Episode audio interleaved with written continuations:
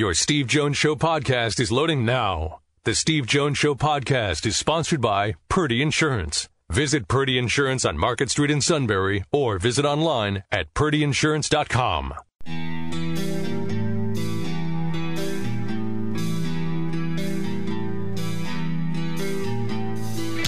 Sports talk where your voice counts. This is the Steve Jones Show on News Radio 1070 WKOK. Now, from the Sunbury Motor Studio, here's Steve Jones. And today's show brought to you by Purdy Insurance, Market Street Sunbury. Go to purdyinsurance.com.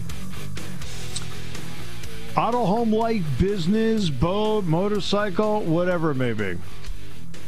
They will do everything they can to make sure you're completely insured and have the best possible price. The pros, pros, and insurance. That is Purdy Insurance, Market Street in Sunbury. Go to purdyinsurance.com. We're in the Sunbury Motors studio. Sunbury Motors, 4th Street in Sunbury. Sunbury Motors Kia, routes 11 and 15 in Hummel's Wharf. Ford, Kia, Hyundai, best in new inventory, great pre-owned inventory all at Sunbury Motors, 4th Street in Sunbury. Sunbury Motors Kia, routes 11 and 15 in Hummel's Wharf, and online at sunburymotors.com. Time now for our play by play call of the day. Nix, no chance. Two men tangled up, no flag. Brisker was defending Hudson. Nix pressure, launches over the middle. It is incomplete, and Penn State holds on. Chris Fowler with the call on ABC. Uh, actually, the, that play in the corner of the end zone, uh, Brian Trips, our field reporter, he said Hudson grabbed actually Brisker and pulled him down. Uh, I was like, oh, okay. Yeah, because obviously that was on the far side from where we could see it. I just called it bodies went down, it was incomplete. Uh, Bucknell football, Dave Cecchini, always a pleasure to talk with him. Coach, welcome back. Great to have you with us. Thanks, Steve. Great to be here. Okay, you scored first in the game on Saturday. Just the feeling of getting out, getting out front. What did it do for your sideline and so forth? Well, I think it was huge. You know, it was our home opener. We had an unbelievable crowd, great game day atmosphere. I think our players fed off of that atmosphere, and um, you know, to, to have the drive that we had, you know, it was a uh, 15 play drive, I believe, 83 yards, took almost eight minutes off the clock. It was methodical, uh, but our players made plays. It was it really, uh, you know, something that we'd been missing in the first two weeks, and and to take the lead uh, was outstanding. So it was a great start. All right, you were able to run the ball in the game. So what has been what is starting to come together in the sync between line and running backs? Yeah, yeah. Well, that's it's an interesting point. We've been talking about that as a staff because we've had so many changes, um, both in terms of we've had three players uh, be injured on the offensive line, and, and we've talked about before. It's you know it's about getting five guys that are out there gelling together. It's not like playing receiver or other position, but when you rely on the guy that's next to you, one foot away from you each direction, it, it really helps when you have the same five guys that are out there, even though they might not be your five best. Uh, if they gel together, you know, as as a group, though, they're greater than the soul, uh, some of their parts. So, uh, and then on top of that, we've had you know a different tailback at uh, at the uh, uh, uh, start of each of our first three games, and this was Danny Muser. It was really his first collegiate start. Uh, he deserves a lot of the credit. You know, as the game went on, uh, he broke a lot of tackles. Uh, you know, he had had a couple of carries in the first couple of games and, and played a little bit as a freshman uh, back when we had our spring season. Uh, but he really showed another gear. He showed a great level of toughness. And, and as the game wore on, and, and uh, you know, uh, we were really not uh, playing as consistently as we could have been on, you know, in really in any of the three phases of the game. Uh, Danny Muser was that one consistent part. You know, he had a lot of plays that you know he got a third down or a fourth down conversion just uh, on effort alone, breaking tackles, keeping his legs churning, and, and falling forward. You always wanted, uh, as a coach, and this goes to the to a confidence part of it. You'd prefer to play somebody a game too late than a game too early. Is that with Danny? Do you feel like you've now picked the right spot to get him in, where it's allowed him to not only play but be effective as he does it? Yeah, I, I think definitely. You know, we, we went into the season knowing that running back was uh, our deepest position in terms of uh, talent, and, and Danny was one of those guys, and and he was uh, banged up a little early on with an ankle in his freshman uh, season, and that kind of limited his development. But he had just done such a great job of pushing, um, you know, persevering through that, and then came into to camp here in August in great shape, and and we were excited about it. it. It wasn't like we were surprised. There's nobody on our football team that was surprised that he was doing what he did on Saturday. Uh, it was just was his chance, his opportunity to shine. I think it's a great example of just hey, it's the next man up. You know, college football injuries are part of the game, yeah. and uh, and he prepared himself. You know, even when he wasn't the starter, he prepared himself as if he was the starter, and when his opportunity came, he took full advantage of it. And injuries have played a, a role, obviously, in your passing game but you're obviously going to need going forward to have some semblance of balance. How do you want to approach that right now, Dave?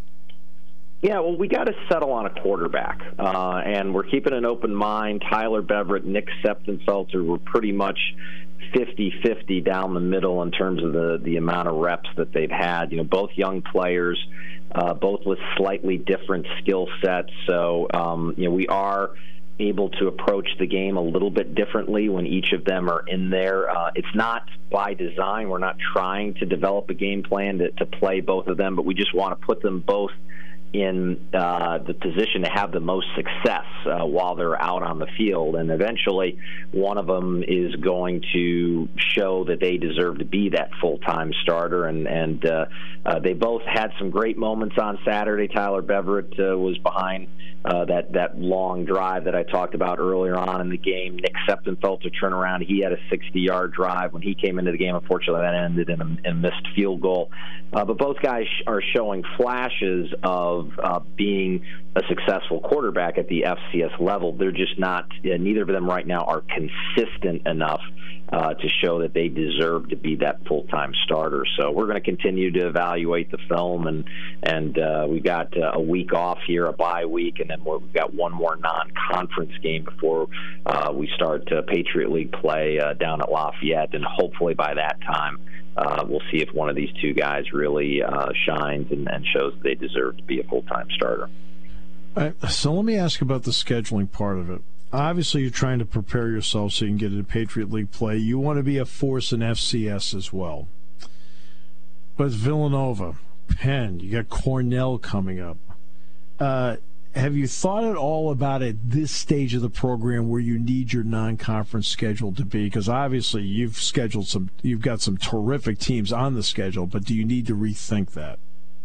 Yeah, it's it is always something that you think about. Um, it is a challenge in the Patriot League right now. A, crazy statistic that I saw um, on Sunday. We've got seven teams in the Patriot League right now. All we have done, all the Patriot League has done, is play non-conference opponents. Uh, and right now we have five of the seven Patriot League teams that are sitting at 0 and 3. Right. Uh, that's bad for the league in general, but it's yeah. also something that uh, I think people can look at. And, and you're saying about well, you know, you don't want to go down. You don't want to schedule Division two. You don't want to schedule Division three teams. And you know, you talk to your players; they're competitors. They want to go out there. I mean, shoot, they'd play Penn State if if, if they could. You know, they want to go out there right. and play up, and, and and they don't mind that challenge. What you mind as a coach is you don't want it damaging the psyche of your team. You want to stay healthy uh, and you want them developing some sense of confidence. And unfortunately, not just here at Bucknell, but within the Patriot League. I mean, our record right now against any non-conference opponent uh, as a league, we're currently, I believe, it's three wins and 18 losses. So, so this is something that the league in general really has to take a look at itself and, and see, you know, because we are a little bit, you know, us and the Ivy League, we approach things just slightly different than the rest of the conferences at the FCS level, whether it's scholarships or red shirting or you know just uh, a, bunch of different reasons. Like I said, we're we're certainly not um, you know we're a little bit different than the Ivy League, but definitely our two conferences have a different uh, view of how to approach uh, you know uh, college football, and and uh, right now the Ivy League's just flat out having more success with their approach uh, currently than the, the Patriot League is with our approach. Dave, good luck with Cornell coming up. Appreciate your time very much today. Uh, no problem, Steve. Great talking to you. Dave Cecchini, a football coach at Bucknell. We will come back. Yes, we'll talk about the down story in a moment. Um, like I said, I wasn't even going to bring it up today. Maybe it's no need to bring it up because uh, my biggest beef with officiating, period, over the weekend is the same one I've been having the entire time, and that is about the targeting calls. I've now done three games this season, and all three games somebody's been thrown out for targeting. Ellis Brooks, Tyler Rudolph, and then this time Zakhari McClain from Auburn. I watched a game with Indiana and Cincinnati turn on a targeting call. Micah McFadden is not just a good linebacker, he's an exceptional college linebacker. And Indiana is having its way with Cincinnati in the first half. I mean, they're really they've set the tone. They're dominating the the tone, tenor, pace of the game, everything along the way. And then McFadden goes in. He jumps in the air. And then somebody said he was pushed. He wasn't pushed. He jumped in the air because Ridder's trying to throw the ball. So he goes up. So it looks like he's launching himself. And he hits um, Ridder right in the face mask. So I'm watching the replay and I said, uh, you know, based on what we know about the rule, he's done and it changed the entire game. Tom Allen had to put his son Thomas in, and, and, Thomas Allen's a good linebacker, but Micah McFadden is an exceptional college linebacker, so there's going to be a drop off. And it changed the tone of the game in many ways. McClain on Saturday night, okay, as soon as we saw the replay, Jack and I both agreed on based on how everything is called today, McClain was going to be thrown out of the game. Uh, I also think that the targeting play where he hit the helmet of Parker Washington probably actually kept Washington from scoring. Now Penn State eventually scored in the Noah Cain run, where Mike really crossed them up on that play. But McClain gets tossed out of the game. Really good player. No getting around it.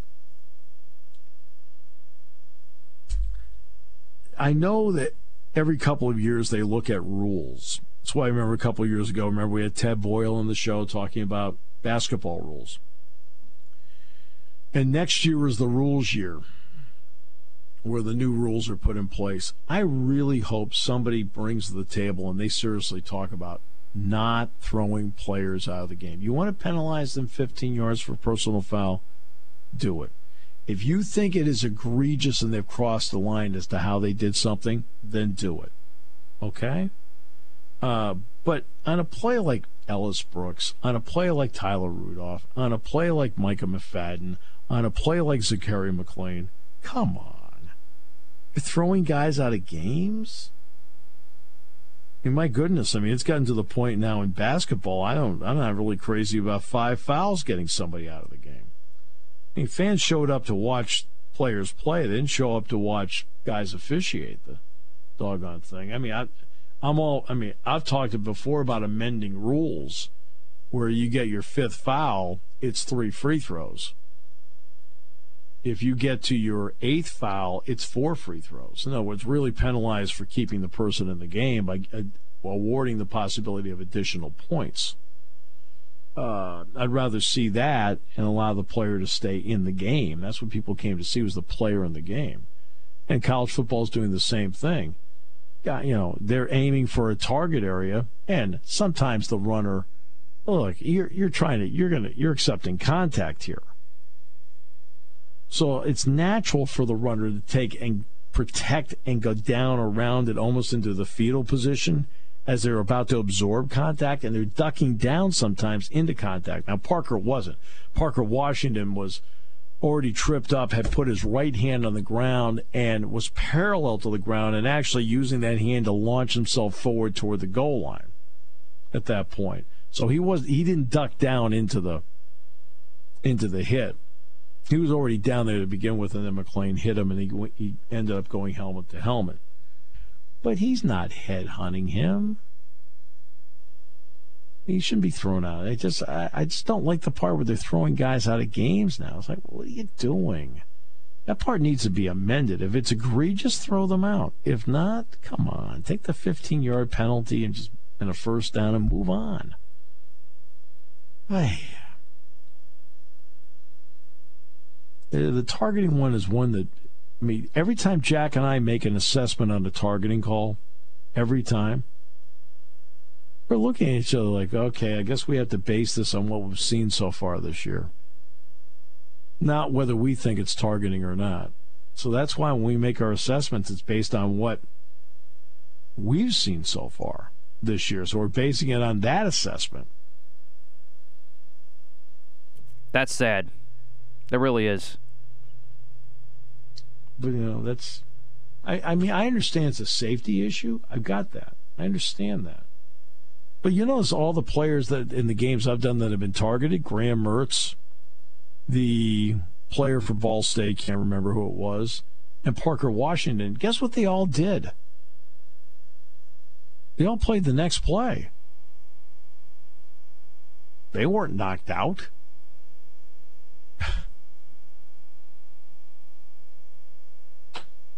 Now, if you want to remove a guy for a play or for the rest of the series, okay, maybe the rest of the series or the next play, but not the rest of the game.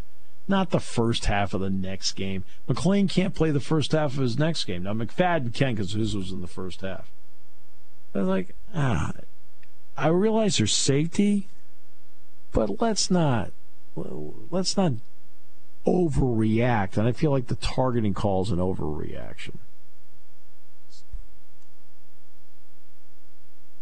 And this has nothing. I mean, it's again, it has nothing to do with Penn State. One of them occurred in the Penn State game. It was an Auburn player that I'm talking about. So, all right. Yes, the story on the three downs in a moment on News Radio 1070 WKOK.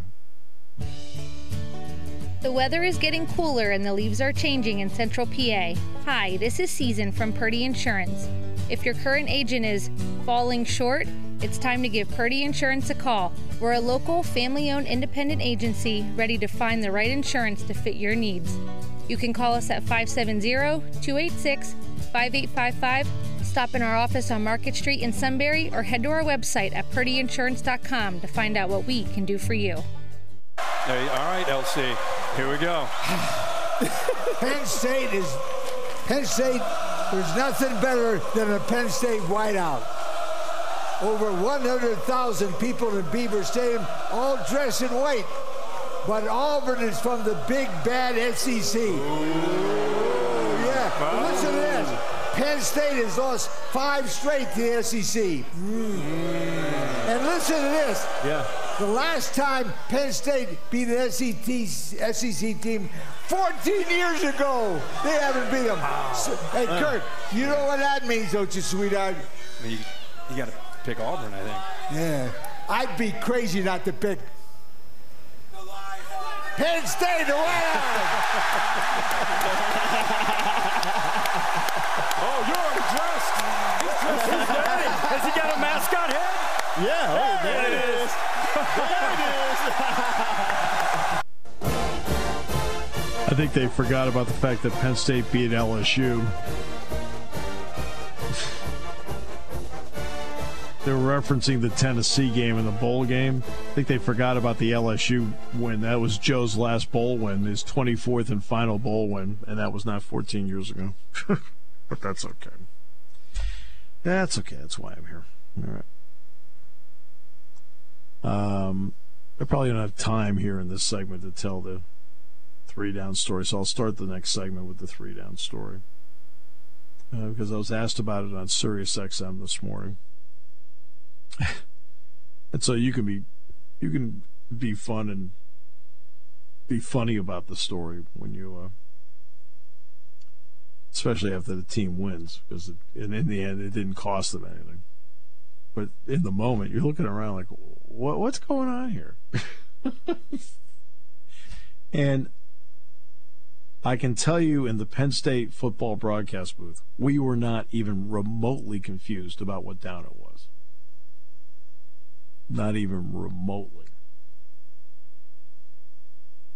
And we're sitting there like, so I'll tell the whole story as to how it played out. Um, because uh, I was asked earlier today, have you ever done a game with that happens? Nope. nope, not in my lifetime. Nope. Uh, hey, Severino got activated for the Yankees first time in two years. How about that? on the deck, call the janitor. Hey, and guess which Steeler ended up with a with a groin pull? The one that didn't have training camp. That's terrific. Yeah, like like nobody knew that was a possibility. That stuff happens all the time. That's why I, that's why I've really been downplaying how well I thought he'd play early. Because I just think all this stuff is a possibility across the board. They say he could play on Sunday against the Bengals. But I'm telling you right now, it, right now for TJ Watt, the only thing that is really working properly is direct deposit. Exactly. it was a bad day for the NFL, to, for, to be honest with you, yesterday for the 17th game. Yeah, I know the Eagles had to play one. Fortunately, it's against the Jets and Zach Wilson. Now I think they're at least 20 point favorites. Taking your calls at 800 795 9565. This is The Steve Jones Show on News Radio 1070 WKOK. Now, from the Sunbury Motor Studio, here's Steve Jones. Today's show brought to you by Purdy Insurance, Market Street in Sunbury. Go to purdyinsurance.com. Forward linking of the um, auto, home, life, business, boat, motorcycle. They'll do everything they can to find you exactly the right insurance. And they'll do everything they can to make sure you get the best price. What they do. I mean, customer service means everything to Purdy Insurance. That's why you need to go to the experts. Purdy Insurance, Market Street in Sunbury. Go to purdyinsurance.com. Sunbury Motors Studio, Sunbury Motors, 4th Street in Sunbury, Sunbury Motors, Kia Routes 11 and 15, Hummel's Wharf, Ford, Kia, Hyundai, great pre-owned inventory, all at Sunbury Motors, 4th Street in Sunbury, Sunbury Motors, Kia Routes 11 and 15, Hummel's Wharf. Nothing but rave reviews for the Tom McGrath tailgate, Gary Goloszewski, curator, Amy Goloszewski, brilliant as always, perfect hostess along the way, the job she does. Gary got a little surly near the end, but that's okay. I was only there at the end. Maybe it was me. It could have been my mere presence. Made him surly. Possible. Brandon Brooks, pec strain. IR coming up, not season ending, but he's going to be out weeks. Brandon Graham out for the year.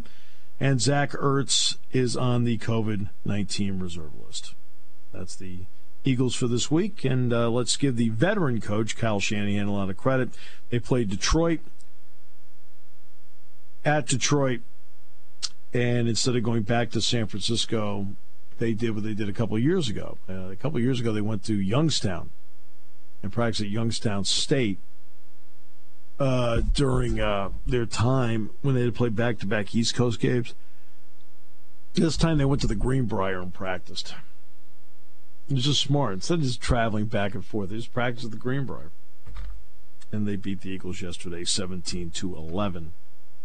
All right, now the story about the down. So I was asked about this on Sirius XM this morning. I said, okay. I, I started laughing. I said, well, let me take you through it. There's a certain basic that's a fundamental in doing play by play for football and that is you do try before every down, you try to stay down in distance, and when the play is over, you then reestablish the new down in distance. Okay? So Sean goes back to pass Clifford, and he's got great protection. I mean, that's why we found the call be, to be a bit baffling. And he throws the ball deep down the field. And as he's throwing it, I can see what the two receivers did. And that's why Jack and I explain one of them was supposed to, to, to run a takeoff. One of them. And the other one's just supposed to clear.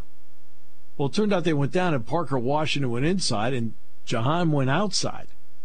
Well, there was nobody to throw to. And like Sean's looking around like, okay, where'd everybody go? and then they threw the flag on him. You're like, you got to be kidding me. You never get thrown for a flag on that one. Anybody with common sense knows that, you know, it was somebody misread it. It wasn't because he wasn't even under duress. He wasn't trying to get rid of the ball. Oh, I better get rid of it. I'm not going to get hit. He's not getting hit. He's standing back there and just throw it. Regardless, they they throw the flag. They put it down six yards behind the line of scrimmage. So you know that's you know when they place the flag, that's where they're going to place the ball. It's a loss it down. So I start out the next play and say it's second and 16 at what I think was the 35 yard line, something like that. And he then throws an out to Jahan Dotson. Dotson makes the catch. It's a four yard gain. You know, five yard, I think it was a five yard gain. Five yard gain uh, out to what, the 41. So I guess they were on what, the 36. So it's out the 41 yard line. And I said, that will bring up a third and 11. And then Jack explains, as soon as I said it was third and 11, Jack explains, okay, Dotson did this, it was short, whatever, good coverage by Auburn, what they did. Now let's see what, you know, Jack's talking about what they need to do here and what the possible options are going through. Now, as he's doing this, I'm looking at personnel like I usually do, listening to what Jack has to say about uh, where, you know, you know, what are the possibilities coming up. And I'm looking to see and there's all this confusion over by the Penn State sideline, and there's no changes in personnel. There's no personnel. And so I take a quick glance. I want to look at the play clock. I want to see what the play clock is to see if they still have time to do whatever they want to do, or are they going to have to use the timeout? And after whatever's going on down there, you see the punt team starting to form. And I said, it's third down. I said, it's third and 11. And then the public address announcer then, then chimes in and goes, and fourth down. And Jack and I look at him, what's he talking about? Fourth down? what did he say that for? It's not fourth down, right? And then finally, after he says that, right, about 10, 15 seconds later, boom, the punt team runs out. And I said, Penn State's punting on third down and they punt the ball away. And they went to a commercial break. So Jack had went outside to get water for each of us. So I'm in there and I have an iPad. And my iPad's on something called Stat Broadcast. I thought, am I losing this here? What's going on here? Why am I the only person? Why are Jack and I the only people think it's third down? Well, the PA announcer thinks it's fourth down. The officials think it's fourth down. So I, so I went to, and I can click it onto something called play by play. It's a typed out play by play of what's going on. Okay, Noah Cain run, first down, Penn State. Sean Clifford, intentional grounding, loss of down, second and 16. Pass to Jahan Dotson, complete, five yard pickup, third and 11. Third and 11, Jordan Stout punts. I'm like, just... See, that's pretty sad when the play-by-play has that and the refs don't. I mean, but, but but Jack and I knew the entire time it was third down. Oh, that's amazing. I mean, the whole time we knew it was third down. It's, he comes back in, and we're about to start up again. And I told him, I said, "This is exactly what you and I thought. It was thir- it was third down." I, I said, I, I said, I felt like an idiot looking it up. I said, I just had to make sure. I said, I thought we were starting to lose it here. I said, Jack, I feel like we're we're in a Seinfeld episode, the one in Bizarro World. I said the Bizarro World episode, right? And he starts laughing. He goes, he goes, oh my god! He says, yeah. He said, this is Bizarro World, and that's where I came. We came back. I said, you got one job. You couldn't get the four. I mean, come on. There are certain fundamentals in the job, isn't that one of them? but we knew the entire time it was third down and kept saying on the broadcast, it's third down. It's third down. Fourth down. It's third down. I even said it's third down. it's like, like I got to correct them again. Right. Uh, it's it got to the point in the game where a couple of other things happened, and I, all I stopped and I just said, I, I have no words. I said, I'm out of words.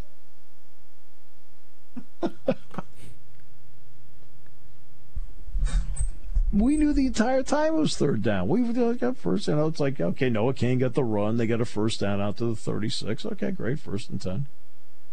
Uh, you know, whatever, whatever it was. Noah got out to how far he get out? Whatever. Maybe got to the 40, whatever it was. Okay. And then Sean threw the ball down the middle, and we weren't enamored with the, hey, come on, common sense. He's not grounding the ball. He's not trying to avoid a sack. There's nobody within five feet of him in the pocket. I mean, Sean wasn't even touched on the play when he threw it. But they threw the flag anyway. You're like, okay, well, now you got to come up with a second and 16 play. So, I mean, we knew what the situation was. And they threw it to Jahan, and Jahan caught the ball, and now it's going to be third and 11. and looking around, here start I'm looking at the scoreboard, I'm looking at the down marker. You know, of course they hear him in the background. Fourth down. I'm like going, fourth down. fourth down. Which I guess from what we understand played a little bit of a role in what they decided. And like, you gotta be kidding me, really? And they punted I even said right before Penn State is punting on third down. So we weren't even okay. I may have been we may have been confused about what the heck's going on, but we were not confused on the fact that it was third down remotely. I just so we're talking today, and he heard this morning. He said when he said he said when you reminded me of the bizarre will comment, Joanne, and I couldn't stop laughing. I said I know because you have to at this point you have to make fun of it. I mean, I wasn't even going to bring it up today, to be honest with you. Wasn't even going to bring it up. Didn't think there was any need to. They won the game. It didn't matter. It, whatever. But it, you know, but it ended up being a f- funny story. So last night I had to go to um, Lewistown. Fran Fisher was put into the Mifflin County Hall of Fame. It's the first ever Mifflin County Hall of Fame class. So Ralph Baker, who was on the Jets Super Bowl winning team, was put in. Tim Thompson, who played for the Dodgers and the Tigers in a long major league career, was put in. Um, uh, let's see. Uh, Dave Bradley, who played for Penn State, who was one of Jack's teammates, played with the Green Bay Packers for four years, played in the World Football League for a year. He was put in a woman that is just a fabulous world caliber national champion racquetball player was put in. Uh, the Lewistown girls basketball team went back to back titles. They were put in. I mean, so I was there to, to speak last night as the keynote speaker, and of course I talked. Let's say half the speech was about Fran. Well, I opened up the speech by saying, "Okay," I said, "Let's just do a quick survey." I said, said, I just want to see a show of hands here. I said, how many of you in the room are capable of counting to four? I said, just a show of hands. yes. Right? And so everybody put their hands up. And there was some other, some odd piece of paper sitting up in the podium. I think it was the notes of the MC. And I held them up. I said, I said, perfect. I said, this is an SEC officiating application. I said, I think that, I said, anybody wants to fill one out, I said, I think there are openings. Fantastic. So, so, I mean, you have to have, at least make a joke out of it at some point. So I was just making a joke out of it. And that's, uh, you know, it was bizarre. That's why they, I, I said, and then we got to halftime. And they said, "Did you keep talking about it?" I said, "No." Nah. I said, "Well, I said a couple points. I, I said I made light of it." I said, they got to halftime, and I said, you know, Penn State's up 14 to 10. Penn State X, X amount of yards. Auburn has X amount of yards, rushing, passing, whole thing. I said, Auburn's run 33 plays. I said, so far, Penn State's run 29, should be 30. you know. Uh. I do have a question out of this. Now, this, I guess, any officiating crew is capable of making that egregious mistake, but nonetheless why wasn't an SEC crew last night and not a Big it's Ten in, crew? It's in the contract. So when Penn State goes down to Auburn next year, it's a Big Ten crew. So it's in the contract. But when So they when make these contracts, why do they decide that? Shouldn't the home team have the home conf- Should it, shouldn't it be that conference? It's it's it's mutually agreed upon. It's no big deal. When Penn, when Alabama came here, when Al, when Penn State went to Alabama in 2010, it was Big Ten officials in Tuscaloosa. When Nick Saban brought Alabama up here in 11, it was SEC officials. That's that's really a common way of doing it. That's not a. Like for example, when when when a Big Ten school plays a MAC school, it's never an issue because Bill Carollo was in charge of both the Big Ten and the MAC, so there's crossover to begin with. Right, so that's never an issue. Uh, Penn State will play Villanova this week. It'll be Big Ten officials. Okay, it's just it's just logistically easier, and you do that when you get into an interconference, an intersectional game like this. A lot of times that's the way it's done. You know, you come in here, it's your conference's officials, the whole thing. So when Penn State goes down the next year, it'll be Big Ten officials. It's just in the contract, hmm. and it's standard, and it's standard language in the contract. It's not out of the ordinary. It's you know when you do bowl games, it's neutral. And a lot of times Penn State will end up in its bowl game with a Big 12 officiating crew. Um, maybe if it's an SEC game, it's an ACC crew. Right, you that makes sense. Yeah, you know, so those are always neutral. But in these intersectional games, it's uh, n- not always, but a lot of times uh, you go on the road and it's your officiating, your conference's officiating crew. Uh, it's, uh, I mean, that's that's another thing you. I mean, basketball's independent contracts, but you're hired by the conference as an independent contract. So, for example, you don't see. Let's take one. Teddy Valentine. Teddy Valentine. Ta- Teddy Valentine for years worked Big Ten games. Now Teddy's contract is with the SEC and the ACC. So you end up working just those conference games. Now there's non-conference games you'll work, but it usually involves the conference you're normally working at or working with.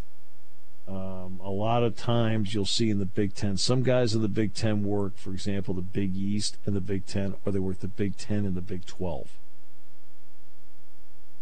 But they're independent contracts. Football is different. Football, when you sign a contract to officiate for a conference, that's your conference because basketball has you you can referee as many as four or five games during the course of a week as a basketball referee. Football, you have one, so you're you're locked into a conference,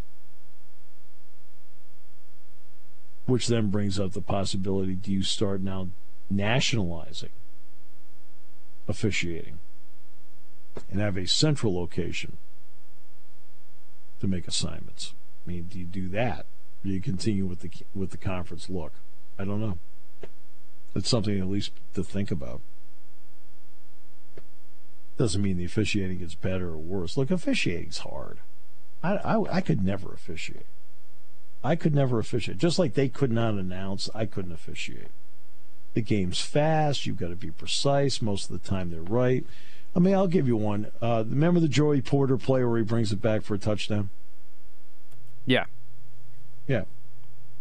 So they call it a fumble. He picks it up. He runs it back. Now, Jack and I both know that's going to be replayed.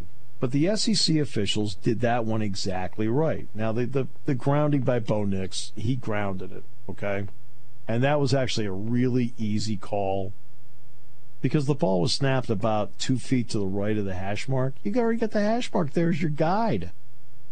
And he threw it from the hash mark. He obviously didn't leave the didn't leave the box. Yes, that was And- one and- of many missed. Yeah. And he did not say there was a receiver in the area. No, he said he didn't leave the tackle box.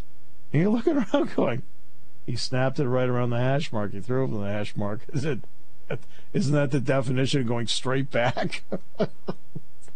And you're standing there, but that's a different deal.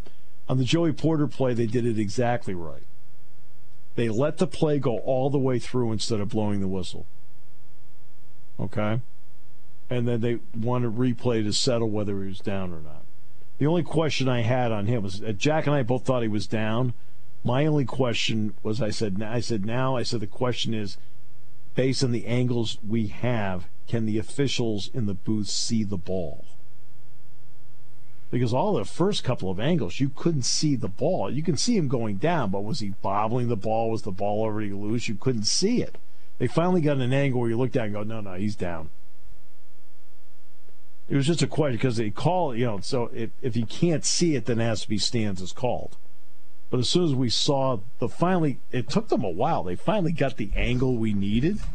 And as soon as we saw that, no, he, it's not a fumble. Now, that was actually perfectly officiated. Perfect. They let it play all the way through and they let replay decide it. That was good. All right. And even said it's the right call. Look, it's the right call. We'll tell you every time it's the right call. punting on third down? And telling everybody it was fourth down? No. There are a lot of foul balls on that one. There were a lot of foul balls on that one. Replay booth, field, and of course the other issue I mentioned. Back with more in a moment on News Radio 1070 WKOK. When it comes to car buying, there's the other guy's way, and then there's the SMC way. The other guys force you into a vehicle you really don't want. The Sunbury Motors way lets you take the time you need to browse, ask questions, and take the test drive and think on it. For over 100 years, the Mertz family and all their employees have made your experience the most pleasant one you'll ever have. The other guys won't offer you the best price for your trade, no matter how much they say they will. The SMC way is their promise to provide you with the most money the market shows your vehicle is worth. The SMC way is to offer you all applicable factory rebates on new vehicles and generous discounts. Looking for a pre owned vehicle? The SMC way checks each vehicle in a 200 mile radius to determine the lowest price, then beat it. It's the lowest price promise, just part of the SMC way. The choice is up to you the other guy's way or the SMC way. The SMC way wins every time. Sunbury Motors Company in the North 4th Street Auto Plaza, Sunbury, and at sunburymotors.com. Selling more cars and satisfying more customers for over 100 years.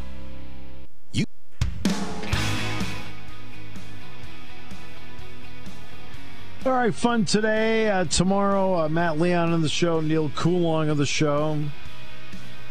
11 points, kind of a low number, don't you think? A little bit, especially when it should have been more. I think the Indians scored 11 too, didn't they? All right. see, see now, now, now you're now you're not nice.